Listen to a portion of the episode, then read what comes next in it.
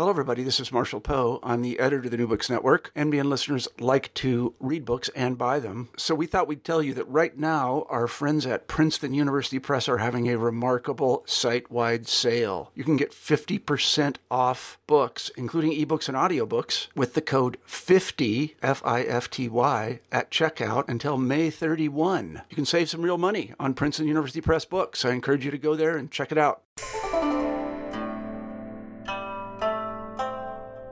Hi there, welcome to New Books in East Asian Studies, part of the New Books Network. I'm your host, Lori Dickmeyer. I just finished speaking with Dr. Gordon Mathews from the Chinese University of Hong Kong about his new book, The World in Guangzhou Africans and Other Foreigners in South China's Marketplace. It came out in 2017 with the University of Chicago Press. This book studies the lives of traders from developing countries, primarily from sub Saharan Africa who conduct business in the city of Guangzhou, which Gordon Mathews identifies as the primary node of manufacturing in the world. He provides multiple stories of the experiences of these merchants, their attempts to conduct business and live their lives in a foreign country as they grapple with cultural and religious differences, as well as the Chinese state, often without much or any knowledge of Chinese. It is a very readable book, and I hope that you enjoy hearing about it now in the interview. Hello, everybody, and welcome back to New Books in East Asian Studies. I'm your host, Lori Dickmeyer.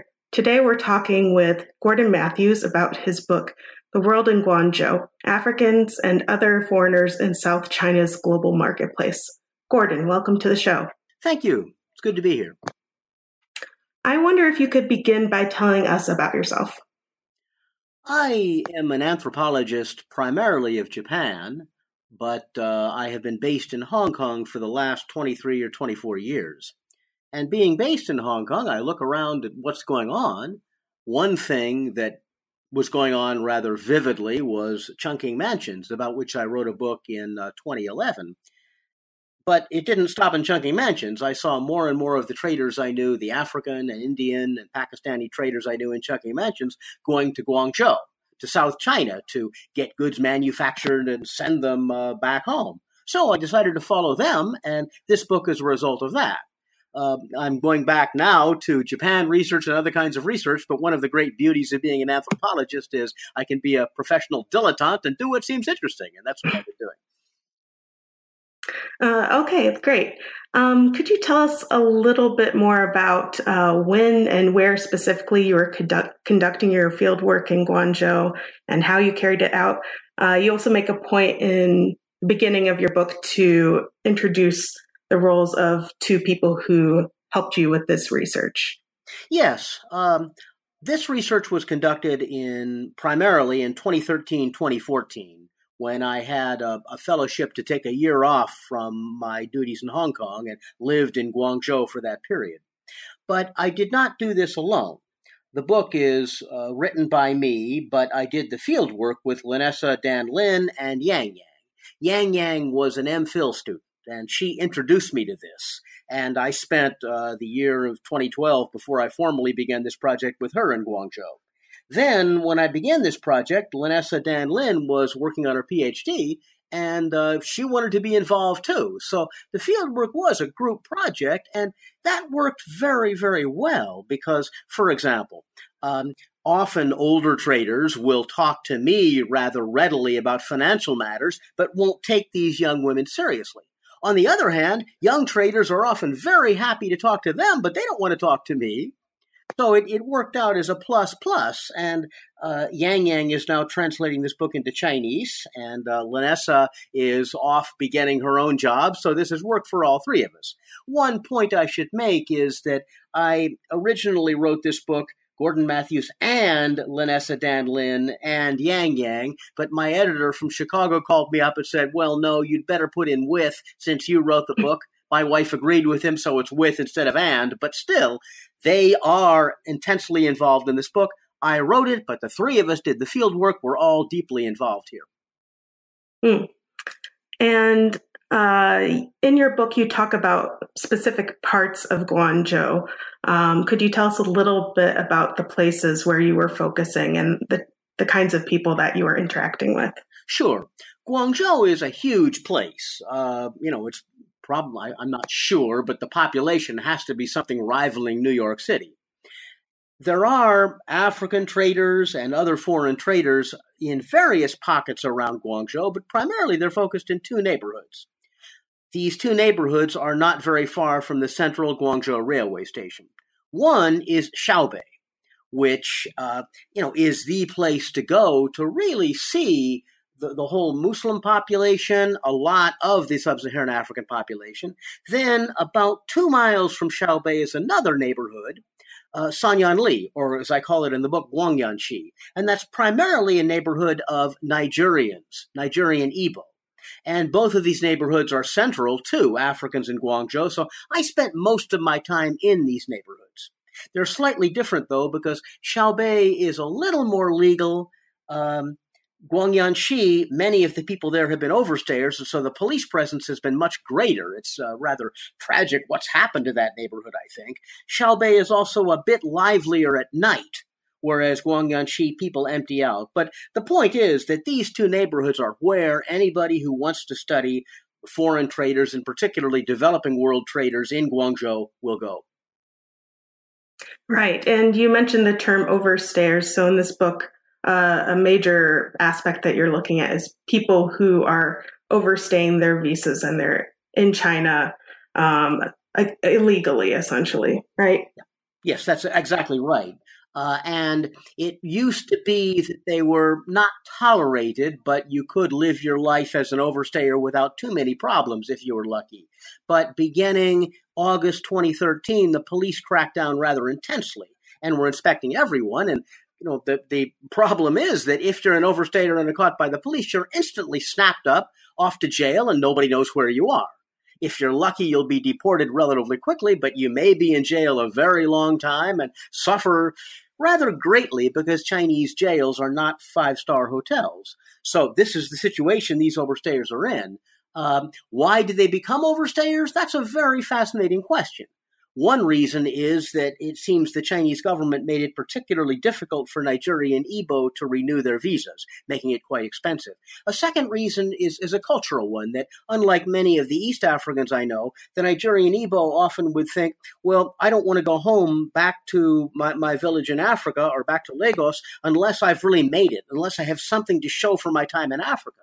What that means is that they would stay in Guangzhou for year after year after year until they can make it until they make that killing in the market, enabling them to go home. Some did that, others were not able to and simply remained as overstayers, trying to do business, as difficult as that was, uh, given their illegal status.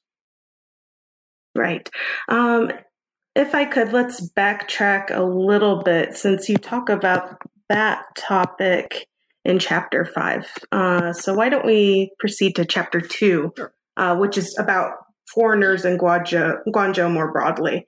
Uh, so here you provide, I believe, eight portraits of a number of foreigners, all various types and nationalities and races and means.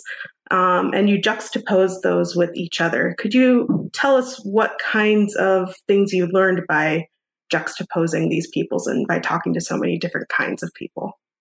Well, first and, and, most obvious, I think all the listeners of, of uh, uh, this will understand the experience of developing world traders is extraordinarily different from the experience of, for example, American or Canadian or European university graduates who go to Guangzhou to find themselves. It is a, a quite different world. Having said that, it isn't only on the basis of skin color or the color of your passport. I show one woman in here uh, from uh, Ethiopia, who in fact is leading a remarkably middle class life. I also show a, a, an older French man who is deeply poverty stricken. He just can't make it. So it's not simply uh, a matter of developing world versus developed world in these experiences. A lot of it is individual, but having said that, it's an awful lot harder for the Nigerians and Kenyans that I know as compared to the Japanese and Americans. The eight portraits in here are all trying to show this and also giving a gender perspective of how it's somewhat different for women than for men. But the key point is everybody is trying to make it. They're trying to make uh, a life for themselves that they weren't able to in their home countries, and Guangzhou is the place to do it. Guangzhou in the 21st century, as I mentioned at my start of the book, is very much like New York was in the early 20th century. That's the place where you go to reinvent your life. And all these people from all their different countries are trying to do this to their utmost uh, degree. Right. Uh, and one point that I found really interesting in this chapter was that you talk about how people, foreigners, uh, access information in China and in Guangzhou, where obviously the main language is Chinese. Um, and perhaps a lot of these foreigners don't learn the language that fluently and are, therefore don't have access to the same kind of resources or information. So you identify rumor as a source of possible knowledge. Could you tell us a little bit about uh, the role that rumor played in these people's lives? Sure, and that's a, a very important point. I'm, I'm, glad you brought that up. Um, when I did my research in Chungking Mansions in Hong Kong a few years ago, information was quite easy to get. People would pick up the local newspapers, they'd check online. If somebody was uh, stabbed in Chungking Mansions, everybody would know about it. In Guangzhou, it doesn't work that way. Partly it's as you say, the language barrier, and very few traders that I know are able to speak uh, Cantonese or Mandarin, and nobody I know can read. So that's one factor, but it's also um, the fact that the Chinese government is quite stingy about information. Bluntly put, information is censored. So that some events will be prominently played in local media. Other events, like a trader being uh, killed by police, as apparently has happened, not being portrayed in the media at all. So it's very difficult to know what's going on. And in this situation, the only way you can really trust things is rumor, but rumor, of course, by definition, you can't. the most vivid example of this that I saw was the August 2013 drug raid that the Chinese police uh, uh, conducted on a local hotel. And in the news, they said this raid was a great success, and you know, 80 or 100 or 120 African drug dealers were arrested, which was an exaggeration. The Nigerians, on the other hand, were saying, "Well, no, there are two people killed three people killed, five people killed, seven people killed, all these different figures, and they would have uh, sh- uh, photographs that, that were from WeChat showing these bodies on the ground. Now, who do you believe here at the end of the day? It's very difficult to know. And I don't know to this day what really happened, but you can't know with certainty what's going on. This is of extraordinary importance because if you're a trader, for example, you will base your behavior on how active the police are going to be if you're an overstayer and are worried about police. And you know, you've got to, the rumors you get, you've got to evaluate what rumors are reliable and what rumors are not. The trader who is successful at this will much more likely, is much more likely to be successful than a trader who believes things that shouldn't be believed. Right. Uh, so let's turn now to chapter three, which uh, talks about African Chinese relations more broadly. So, uh, one of the reasons you focus on Africans is because, as you said, you've kind of followed them from your research in Hong Kong. They're also a very sizable population of foreigners in Guangzhou, about, as you say, 10 to 20,000 uh, during the time of your research. Yeah. Um, but also due to their their skin color, they have a different kind of experience in Guangzhou. Could you uh, perhaps discuss these uh, choices and how can we characterize the this group that you're looking at? Okay, that's an important question, and the, the caveat I always need to begin when I talk about this is there's really no such thing as African um, in, in mm-hmm. an obvious, tangible way, because a Somali is as different from a Nigerian as, in an Asian context, a Japanese might be from a Pakistani. Um, it's it's very difficult to make this stereotype. When I speak of African, I am speaking broadly, though, of sub-Saharan Africans, those who are looked at in Guangzhou, given the label of African, Feijiayan. That that's what we're looking at here. And so because this is the largest group of foreigners and the most conspicuous group of foreigners in Guangzhou, I do focus on them. But I don't only focus on them. I deal uh, with Arab traders as well, and peripherally with people from South Asia and various other countries too. Now, the biggest issue that comes up is the degree of racism that these traders experience in China. And online, uh, there is a remarkable degree of racism, as many scholars have written about. On the ground, a bit less so. And many Chinese merchants do come to get somewhat close to the African traders that they sell to. Still, the dominant complaint of many Africans is that, hey, uh, I can make a living in China, but I hate to live here. Uh, I can't really count anybody as my friend, which I've heard on numerous occasions, partly because of language barriers, partly because of cultural barriers, all kinds of interesting barriers. For example, um, often to celebrate a business deal, the Chinese custom is to have a shot of liquor and smoke a cigarette. And, you know, my Muslim friends, my, my Muslim friends from East Africa will say, look, I can't have a shot of liquor. I don't want to smoke a cigarette. I don't do that kind of thing. So that's an obvious barrier in trade that goes on. Um, one dominant comment that many African traders make is that Chinese cheat. In mm-hmm. fact, most Chinese traders don't. They try to get a little bit better bargain, but uh, they're, they're not obviously cheating. But enough cheating does goes, go on to make this a, a very common trope. You can't do this research without hearing this trope. I should also say, moving ahead to what I write about later in the book, there are a number of romantic relationships that form between particularly African male traders and uh, young Chinese women. And that's quite remarkable that that should happen too in a context where there is a significant degree of racial discrimination, but these relationships do form. Right.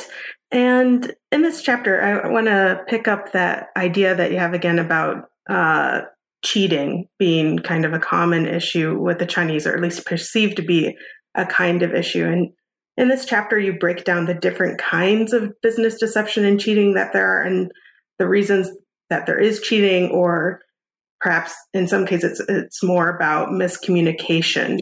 Um, so I'm wondering if you could speak a little bit about the nuances of of this. Well, first of all, it would be uh, completely incorrect to say that uh, Chinese merchants are more uh, are less moral and more likely to cheat than Africans. That's not true at all. Mm. It's simply that the Africans, as visitors to South China, have fewer opportunities to be able to cheat. If you're an African trader, the only way you can cheat is to try to get your container sent in advance and then skip town and don't pay. But if you're on the Chinese side, there's all kinds of ways that you conceivably could cheat. You could be a middleman and pretend to be the manufacturer and skim all the money off the top. You could have a false website and get the payment and then vanish. Most common among ways to cheat or skim off profit, I should say, is when you're, if you're a Chinese manufacturer, you're asked to manufacture a, a good that the African side is requesting. Well, what you do is make a good that's maybe 85% as good as the original sample and you skimp on the uh, materials, you skimp on the workmanship so you can add more profit. What this means, of course, is the sample uh, is not adequately replicated in the manufactured goods, and that's a form of cheating. But this is rather common because it's so easy to get away with this. Another thing to say about cheating is some of the varieties by which it's done. Um, one reason why cheating takes place is the, the perception among many Chinese merchants that if somebody comes only once, go ahead and cheat him if you'll never see him again. If you're not going to have a long term business relationship, go ahead and cheat.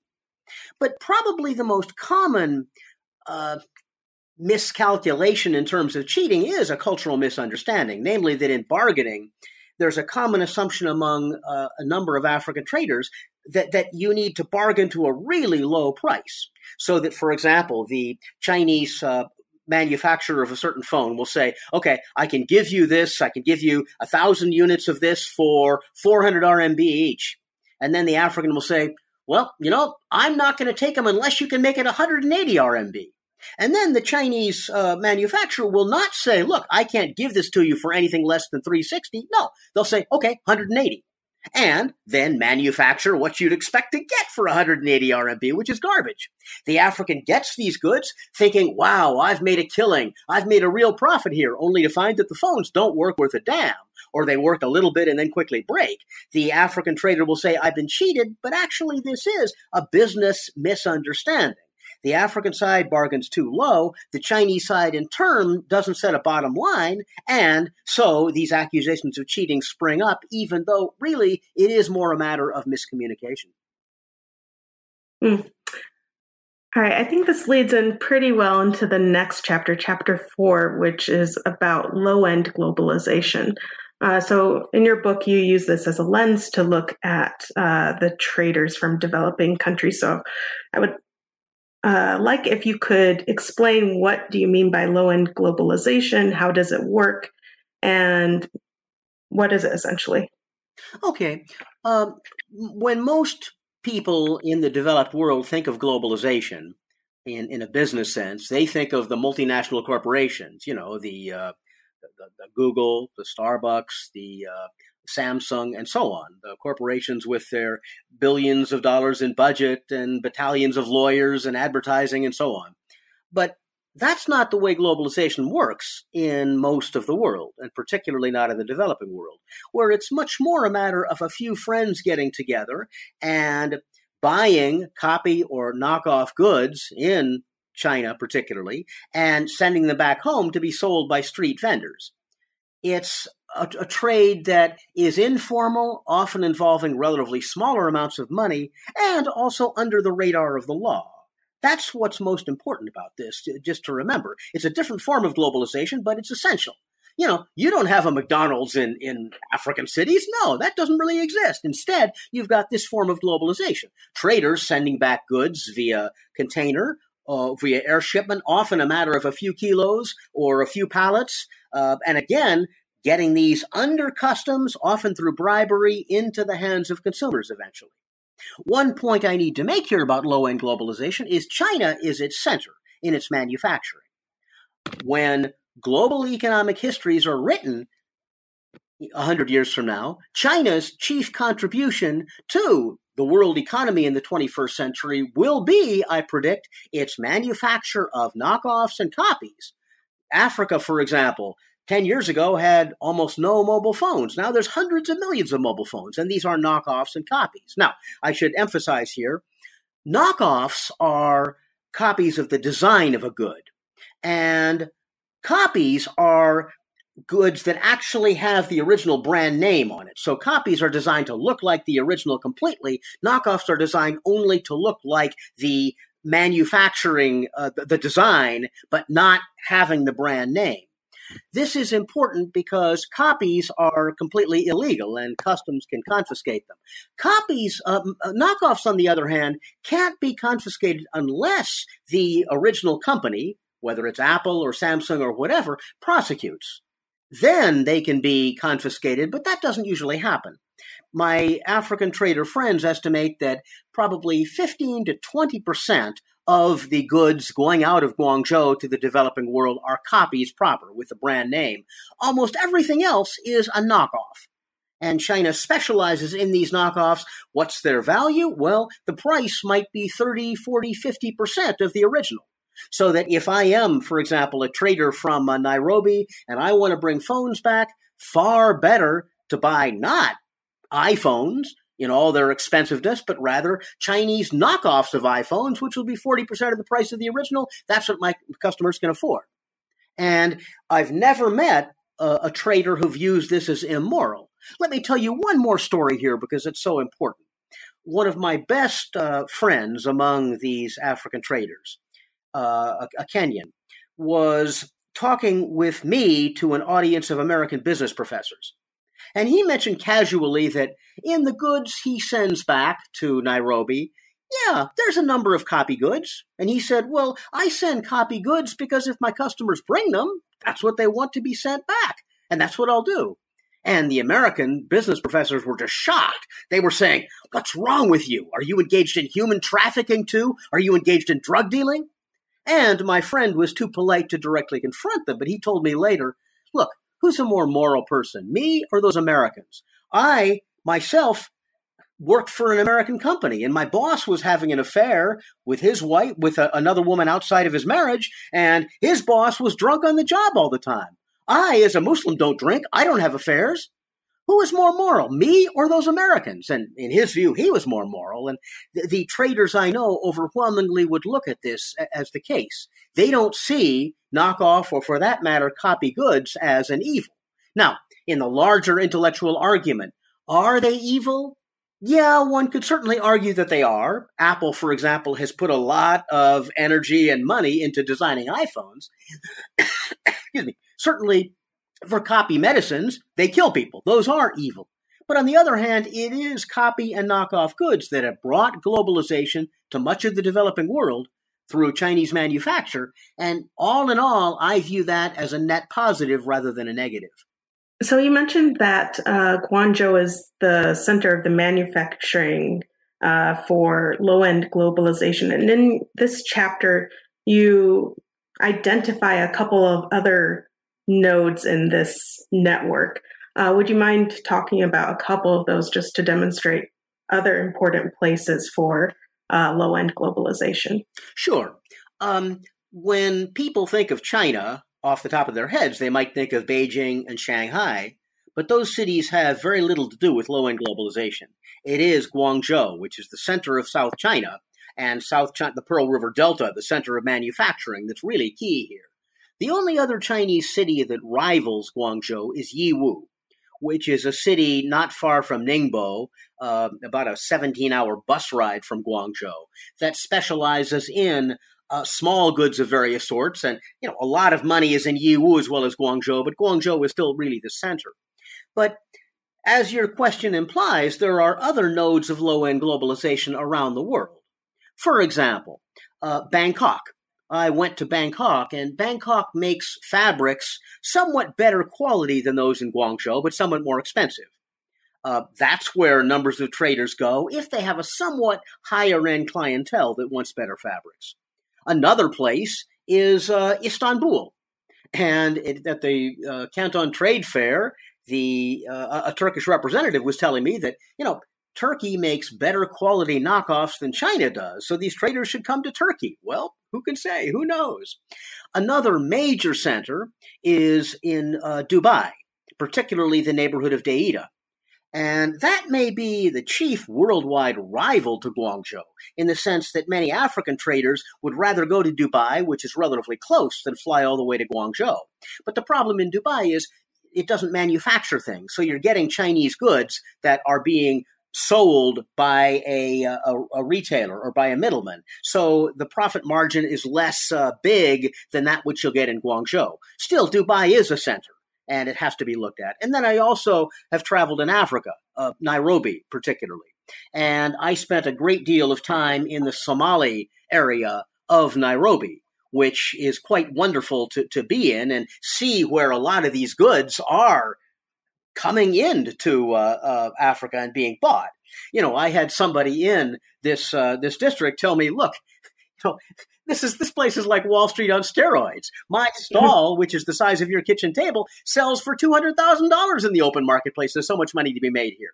Because Africans will all come to this neighborhood to do their selling. Not only Kenyans, but people from all over uh, East Africa. So it's a very, very big deal, and it, an awful lot of money is to be made here. One comment I might make about all this that I haven't made yet is many Chinese assume that the Africans in Guangzhou, that these African traders are poor. No, they're not. Uh, many of them make an income that is a magnitude or more higher than that of the per capita income of their home country. There's a lot of money in this business. Right.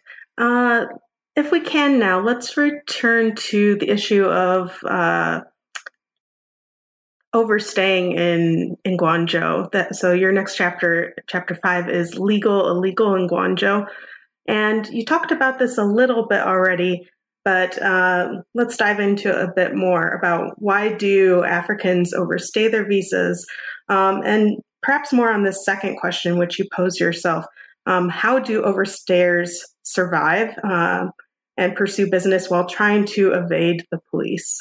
Well, the best uh, analogy that an overstayer ever gave me. Uh, he told me that he felt like a an antelope on the Discovery Channel trying to drink water at an at an African water hole. and the crocodiles are clustered around just waiting to grab this antelope and pull the antelope into the water and drown it. And he was telling me he felt like an antelope in his daily life because at any moment the police could burst in, handcuff him, take him off to jail, and he's done. His business in China will be finished. He'll be in jail for a while and sent back home to Africa and uh, won't be able to come back for many years. So that's that's the situation that somebody like him is in. Now, how do you survive? Um, it, surprised me that I know some uh, Nigerian traders who have been in China for 10 years and have survived as overstayers. How do you do this? Well, not everywhere asks for a passport. For example, if you're traveling in China, don't take a train because you've got to show your passport there. Take a bus. The bus you don't need to. So I know some Nigerian traders who have been traveling all over China trading, and they're not instantly stopped. They can go on for year after year. Now, it's gotten a lot more difficult. It used to be that the neighborhood of Sanyuanli, of Guangyuanxi, was full of Nigerian traders. You go there now, and there are way, way fewer traders, not necessarily because so many have been deported, but because they're afraid to show their faces because there's so many police around. So, you know, one trader recently was complaining to me, one Nigerian trader, that he's stuck in his apartment. All he can do is get on the phone because he's afraid to leave for fear that the police are going to pick him up. There has been this crackdown. The uh, Nigerians, I know, very often complain about why the Chinese are picking on them. And they have a good point. It's apparently a lot easier to be a Chinese in Nigeria than it is to be a Nigerian in China in terms of, of uh, visa restrictions. On the other hand, you know, as I tell my Nigerian friends, every country in the world is more or less intolerant of illegal immigrants in its midst, and that's just the way the world tends to work. Some of the overstayers I know took the bull by the horns and actually went into police and said, Look, um, i have been an overstayer. Now it's time for me to go home. Here's my, the pass, the temporary passport I picked up from the, the consulate. Let me go back now. And they're able to go back. Others are again sticking around to try to make that killing so that they can go home and uh, be greeted with pride when they go home. As one Nigerian trader was telling me, you know, I don't want to go home at my age, I'm in my early 30s, and still be eating out of my father's hand. I have more pride than that you know, he wants to be able to make it before he goes back. But for an overstayer, it's hard to do. I earlier spoke of how many African traders make a good living. Overstayers are uh, very significantly disadvantaged, disadvantaged in this because you can't do many of the things that ordinary traders do. You can't have a bank account, for example. You can't travel by plane. You've got to be quite careful because the police could emerge from anywhere and if they stop you and find you don't have a, uh, a valid visa, you're gone you may be able to bribe the police if there's a lone policeman, but you can't count on that, certainly. Right. And in your next chapter, logistics agents, middlemen, and cultural brokers, you talk about how some of these overstayers end up um, taking on some of these roles just because they're in uh, Guangzhou for a longer period of time. So I was hoping that you could discuss what logistics agents are, what middlemen are, and then what kinds of roles do they play for newer traders coming into Guangzhou? Okay, um, one important point to make is there's very little advice to be given for African traders coming into Guangzhou. There's not very much Chinese infrastructure or advice at all. Um, basically, it seems the Chinese side has always assumed that a trader might come in for 15 days and then leave and not stay. But because there is so little help from the Chinese side, um, logistics agents have basically become a form of cultural ambassador. So that if you fly into Guangzhou and you don't know where you can buy these goods, you don't know where there's a restaurant selling food of your home country, you don't know what to do when you feel sick and you don't want to have to negotiate a Chinese hospital, it is the logistics agents who take on these roles. Uh, the funniest story about a logistics agent I know is a guy who uh, I was getting a hotel room for the night. And this logistics agent from East Africa came and joined me and said, I need a hotel room tonight too. And I said, Why? And he said, Well, one of my customers is staying with me in my apartment and he's sleeping in my bed. I can't kick him out of my bed. He's my customer. these logistics agents really do play a role up to giving their very own beds to their customers. They need to do this financially. That's what they're up to. Now, logistics agents play the role of simply getting the goods their customers have bought sent back to Africa. This is most often done by container and the vast uh, majority of goods coming out of Guangzhou are sent back by container. If, though, they're valuable electronics, they may be sent back by air freight. But it's logistics agents who handle this business. Logistics agents also can serve as middlemen. Now, everybody wants to be the middleman because that's where the money comes in. You know, if you are a logistics agent and you see that uh, a customer comes in and says, Well, you know, I want to buy uh, this kind of fabric, but I don't know where to get it. Well, you certainly will say, okay, I'll set up the factories for you and so on, and the connections for you, and give me 5% of the total sales. And, and that's the, the role of the middleman. The Chinese side wants to be middlemen. The Africans want to be middlemen. Generally, the Africans win out because they have the cultural knowledge to do it. But again, this is truly the most lucrative role to play. Then the third role that these logistics agents play is that of cultural ambassador, because they're the ones who most often negotiate between the Chinese side and the African side. And again, I've been with logistics agents who will scold their fellow traders. Hey, you know, you really shouldn't do that. That's this looks like cheating. Allah in the next world is going to make you pay for this if you do this. Or I've, I've, also know of a logistics agent who saw his Chinese trader at Chinese immigration um, get it, jump ahead in line. And he took this trader aside and said, look, you've got to stand in line like everybody else. Be civilized, behave properly here. That's the role of a cultural ambassador, and these guys do it. So, logistics agents, normally that doesn't sound like a, a, very sexy role to play, hardly the kind of thing you'd want to devote a chapter in a book to. But in this case, it's important. They do play an essential role as not just a logistics agents, not just middlemen, but as cultural ambassadors between their home country and China. Yeah, something I thought was interesting about that was when you asked them, do they see themselves as doing that, as being cultural brokers or cultural ambassadors? And it seemed like for the most part they didn't, except for maybe one guy who talked his way through it and was like, yeah, I guess in the end, maybe that's what I'm doing. Yes, absolutely. And partly this is modesty on their part, but more, it's just the way you make money. Um, you want to satisfy your customers. One interesting section of, of that chapter is when I had a, a Japanese accountant and a an East African logistics agent get together for dinner. And the accountant and the logistics agent were talking, saying, We do the same thing for our customers. You know, and, and we have to go play golf with our customers in terms of the uh, the accountant. You have to, to take your customers to the hospital and immigration in terms of the logistics agent. You've got to be extraordinarily nice to these people because they are your customers. You do anything you can to make sure that they come to you rather than to the place around the corner stealing your business. That means serve as a cultural broker. Do anything you can to make your customers feel happy. That's the role they have to play. So again, for many logistics agents, being a cultural broker is a matter of business sense rather than anything done, you know, through an altruistic goodness. Mm. Okay, let's turn to chapter seven, which is about religion in a foreign world.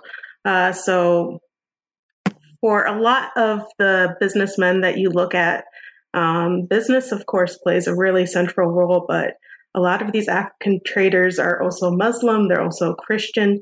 So, I was wondering whether you could talk to us about uh, why religion is so important for these traders and how does it shape uh, their business practices and relations with Chinese. The single biggest surprise of this research was the extraordinary importance of religion in most traders' lives. Uh, I'd be speaking to uh, my Muslim friends, and you know, when prayer time came about, without a, missing a beat, they would go off and pray, and then come back and continue our conversation. The Christians uh, would often tell me things like, uh, the real reason I'm here in China is not simply to do business, but to convert China to the gospel. I've heard that over and over and over again. There are both Muslims and Christians, and maybe half and half. I'm not sure of the demographic breakdown here. Both groups are, are key. But there's a big difference because Islam is a little bit more accepted in a Chinese context. And Muslim African traders and Arab traders can go to the local mosque and pray side by side with Chinese Muslims. Christians, on the other hand, are not. There are a couple of above ground Christian churches, but overwhelmingly most are underground. They are illegal churches. They're not being given the sanction of the Chinese state. I went to a Nigerian church for a year, and there was always this worry of the police perhaps waiting outside, waiting to pick up the overstayers in the church. Uh, at one time in the past, the police actually broke into the service and you know, deported the minister for a number of years. This is definitely something. And the reason they do this is because the minister, who is a very dear person, said very clearly, my role here in China is not simply to minister to my Nigerian congregation and my East my West African congregation. Instead, it is to bring China to Christ. And that's something that's unacceptable to the Chinese authorities, who still view Christianity as a foreign religion. So this ongoing tension definitely is here. Now, why is religion so important to many traders? Um, remember, if you are in a foreign land, it's remarkably insecure. You don't know what's going on. You don't know when the police might stop you over this or that. You really don't. You need some sort of island of, of, of certainty and security, and religion tends to provide that. Certainly, prayer for Muslims, the five time a day prayer, provides that. For Christians, more often it's very activity. It's various activities. The Nigerian church I went to had activities for traders five nights a week. It had a soccer team. It had several prayer meetings. It had gospel readings, all kinds of things, just to make sure that traders are on the straight and narrow. And as the minister explained to me, look, we provide this so that uh, an overstayer won't, in his desperation, fall into selling heroin or fall into 419s, the fake email messages that we get from time to time sent by uh, delinquent uh, Nigerian traders sometimes. You know, that's the, the whole purpose here to keep these traders engaged in proper trade. And overwhelmingly, being an overstayer is not viewed as a bad thing. And in the church services I was in, you know, people would confess to being an overstayer. They would say, My passport is in God's hands, things like that. On the other hand, obviously things like sex work, but even more drug dealing, are viewed as fundamentally wrong. And the churches play an important role in helping traders stick to the straight and narrow. So my own view of religion, because of this research, became far more positive. I think it's a very good thing in these traders' lives because life is so insecure in this strange uh, Chinese city. I might mention one more important point here that one key factor of globalization is how easy it is to get from, say, Lagos, Nigeria to Guangzhou, China. It used to be 100 years ago that this was a journey that took many months. Now, hop on a plane, within 24 hours, you're in a strange new world without knowing what the hell is going on. That's what these traders uh, have to deal with, and it's daunting. Yeah, certainly. Um, yeah, I was really struck by the level of support that uh, these churches gave to the African traders, and including in some cases raising funds to help uh, overstayers who had been caught by the police uh, to get them uh, out of jail and their fees paid and things like that. Yeah, yeah, yes, indeed. That's absolutely right. There's enormous degree of support. And, um, you know, I am like many uh, of the listeners to this, uh, not particularly religious, but being in this church in Guangzhou Sunday after Sunday, my appreciation for uh, what they offer really shot way up. They are doing a real service, and uh, uh, the Chinese government might recognize this a little more because it really is the church that helps keep these African traders and particularly the overstayers on the straight and narrow. Certainly. And in your final chapter, you talk about romance, love, marriage, and families. Uh, then, with the sub question, uh, Chinese Barack Obama. Uh, so let's talk about some of the issues there. So, um, about romantic relationships between African men and Chinese women, primarily, uh, the many challenges that those relationships face, and also the kinds of possibilities that people see and the challenges potentially for uh, children resulting from these unions. Yeah, that's a, a, a key topic. Um, it's often assumed by African traders that they are the ones being discriminated against in the society, but in China, that's not the case necessarily. Uh, certainly, Guangzhou has millions of young Chinese and older Chinese too who do not have hukou. They do not have Guangzhou residence permits. So they too are outsiders in a sense. They can't send their children to school in Guangzhou without paying a, a large subsidy. They're disadvantaged in various other ways. So for these uh, young women in particular, it makes a lot of sense to become involved with an African trader. You know, the African trader, let's say he's an overstayer, uh, and I say he because probably 70 to 80% of Africans in Guangzhou are male, the ones who stay a long time. And these relationships overwhelmingly are the African man and the Chinese women. I'm not entirely sure why. This violates the rules of hypergamy that we often see, but nonetheless, this is what we see. In any case, it makes a lot of sense for both sides. The African trader will think, well, if I have a Chinese girlfriend, she can help a great deal in my contact with Chinese suppliers because she speaks Chinese. And the Chinese uh, uh, woman will say, if I have an African boyfriend, he can help a great deal with getting customers. So it's win win. And if love grows from this, terrific. Now, um, these relationships often are extremely difficult, particularly if the man is an overstayer, because you can have a religious wedding, but these weddings aren't legally recognized. And so, even if the man and the woman have several children, still the man is subject to being picked up by the police at a moment's notice and sent into jail and then sent home. No mercy will be given. And this happens quite a bit, apparently. You know, the story always being traded by African traders is I saw my friend, uh, my friend's wife and children sobbing because they saw him up in jail, uh, locked away. They didn't see him personally, but he's up in jail being locked away and they'll never see him again. Yeah, these relationships also are difficult because you never know what the African man may be thinking. And the story told by many Chinese women is, you know, he said he was going back to his home country after being in Guangzhou for two years. He left me a phone number. He went back home, and then after three months, I hadn't heard from him. So I called the number, and they said, Nobody by that name lives here. Who are you talking about? So there's ample room for deception going on here. Um, it's hard too because if you do have children in these relationships, China does not recognize dual nationality. So is the child going to be Nigerian, for example, or Chinese? You've got to just choose one or the other.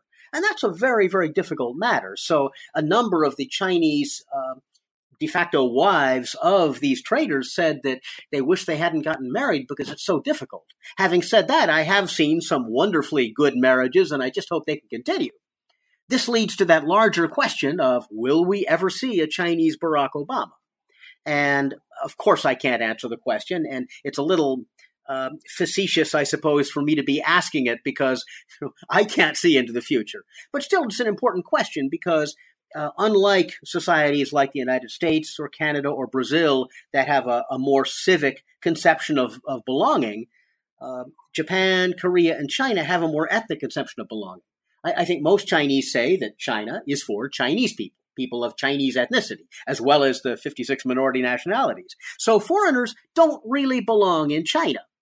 Are these Africans in Guangzhou and all the other foreigners in Guangzhou changing this bit by bit? Particularly the China Africa babies that are being born. What is their role going to be in the future? There are several hundred babies, at least. there's no official count What's going to happen to them? That's a huge question.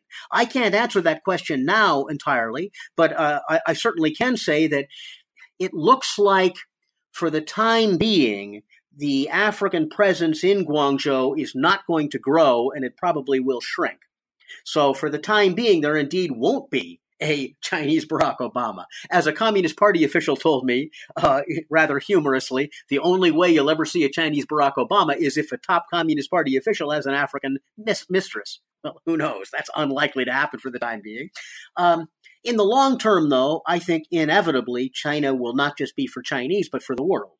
If China continues to grow in affluence, you know, China, like the United States, like Canada, like Western Europe, will continue to be a magnet. And this will mean inevitably that more and more people will come to China, and this will mean a globalization of China and a multi ethnic China. This might not happen in my lifetime. I'm 62 years old, so I don't got a whole lot of time left, presumably, but this probably will happen in the lifetimes of uh, many of the African traders I spoke to. That's what I look forward to. Hmm. Well, on that note, I think we've taken up a lot of your time. Uh, and we'll end with the traditional question for this podcast, which is uh, what are you working on now? I have written a couple of books on low end globalization. Uh, my Chungking Mansions book, and now this book uh, on the world in Guangzhou. Now, um, before I, I, directly answer your question, I've had a hmm. remarkably dilettantish career in the sense that I have written or edited books about what makes life worth living in Japan and the United States, about a Japanese word called ikigai. I've written about the Japanese generation gap. I have written about Hong Kong identity. Um, I've written about happiness in a global sense and what it may mean in an edited book. I've written about consuming, consumption in Hong Kong. Um, I've written about low end globalization. So I've done all kinds of different things, and I've probably forgotten a couple of things. But um, it was curious how writing about Chungking Mansions really did uh, reach a public audience that nothing I did earlier uh, reached. And I think that's just because so many people have stayed in Hong Kong's Chungking Mansion, so a lot of people bought that book. Um, this current book, The World in Guangzhou, I don't yet know where it's going. It probably won't be quite as successful as the Chungking Mansions book, but this is my kind of ethnographic research that I really haven't done a whole lot of in my career. This is the kind of research where I just go there, stay there a long time, write about what I found. I believe very strongly in the d- democratization of, of anthropology. So I'm not writing in an elaborate theoretical sense. I'm writing for, you know, doctors, lawyers, all kinds of people who simply want to find out what goes on with these people. So mentions of Foucault and so on do take place in the notes, but uh, certainly not in the text of the book. I'm writing for this larger audience. Now, what about now?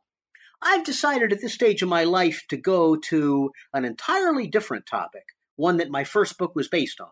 I mentioned earlier that my very first book, written in 1996, was on what makes life worth living in Japan and the United States. Now I'm writing about life after death, senses of life after death in Japan, in China, and in the United States. And I'm now in Japan doing research, interviewing lots of people about what they think happens to them after they die. This is a totally different kind of research, and this involves the move away from collective religious belief to a much more personalized kind of belief. People make it up now as they're going along, you know, based on television programs and, you know, comics and all kinds of things. It's a fascinating uh, topic of research and, you know, one that is just as exciting in its own way as the world in Guangzhou was. But this the ability to be able to do these kinds of research is really what makes my life worth living. It's so much fun to be an anthropologist and be able to explore these different topics that seem interesting. This might be my last book, but I may well come up with something else to do after this. We'll see.